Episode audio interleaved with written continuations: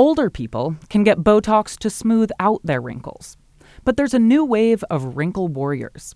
Younger people are taking preventative measures to make sure wrinkles never form in the first place. In fact, the stats are in, and Botox injections for under 30s are at an all time high. As Henrietta McFarlane reports from New York City, getting Botox isn't usually a one off. Once you start young, you're unlikely to stop. 29 year old Andrea Cara works as a marketing manager for a fertility clinic. She's been getting Botox for a few years now. She pays over $300 per session. For her, the price is worth it. She's never felt better about her looks. I head over to her studio apartment in Brooklyn.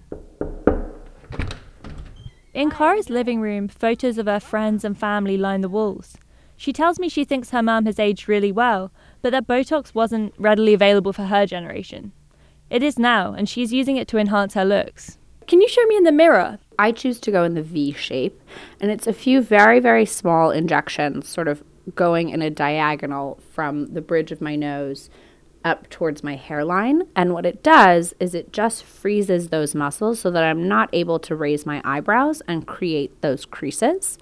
Um, and a added benefit that I didn't know about is it also gives my brow a little bit of an arch that it would not be able to achieve naturally. Like so many others under 30, Cara gets Botox to prevent future wrinkles. I was 27. I had had a wrinkle in my forehead that drove me a little crazy, but I used to be able to kind of smooth out or moisturize away. I don't necessarily think I look old. I don't think I am aging. Cara says she's not afraid to age. She just doesn't like the way wrinkles look on her face. I mean, I don't think anyone needs to get their hair highlighted or needs to get their eyebrows done. But for me, B- Botox has just become one of those things to help me put my best self forward. What was it like the first time you got it? How did it feel? Three days immediately afterwards, I was just sort of texting my friends who had already had it. I was like constantly staring at my face, like, when is it going to kick in? What am I going to notice? Like, what's happening? And very gradually, I started losing the ability to like raise my eyebrows. Um, and then, like, seven to 14 days later, I looked in the mirror and was like, oh my God, this is the best my face has ever looked. All thanks to our Botox injections. They block chemical signals that cause your muscles to contract. The toxin also causes life threatening food poisoning. But don't worry, there aren't too many widely cited physical risks of Botox, especially when compared to other surgical procedures. It paralyzes your muscles in your face, stopping wrinkles from forming. And if you're young and as long as you keep up with appointments every three to six months, the idea is that over time you'd need fewer injections. The number of people under 30 getting Botox has tripled since last year. Aesthetic nurse Carrie Lowe has seen this firsthand.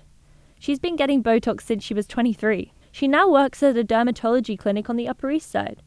At the end of a busy Thursday, she's run off her feet helping people get their injections. By the end of the day, she was slumped on her couch in her apartment and spoke to me via Zoom.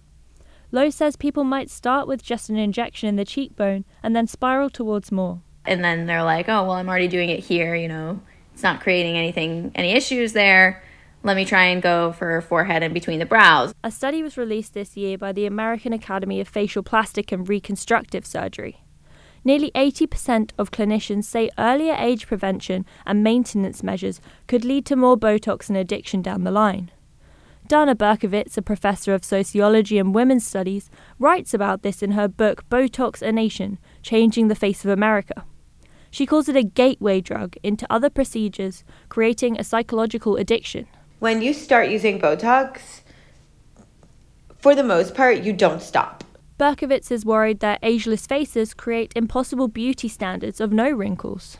You become very much accustomed to seeing your face look a certain way. What that means is that if you are starting early, like in your early 20s, you're signing up to be um, a, a lifetime consumer. And oftentimes, you, you may start with neurotoxin and then you may graduate to dermal filler and to other um, cosmetic procedures. And some people say they go too far and stop looking like themselves. Love Island's Faye Winter spoke out about her Botox regrets and obsession this year. Stress gives me wrinkles. Wrinkles means I have to get more Botox, and Botox potentially means that my face will drop.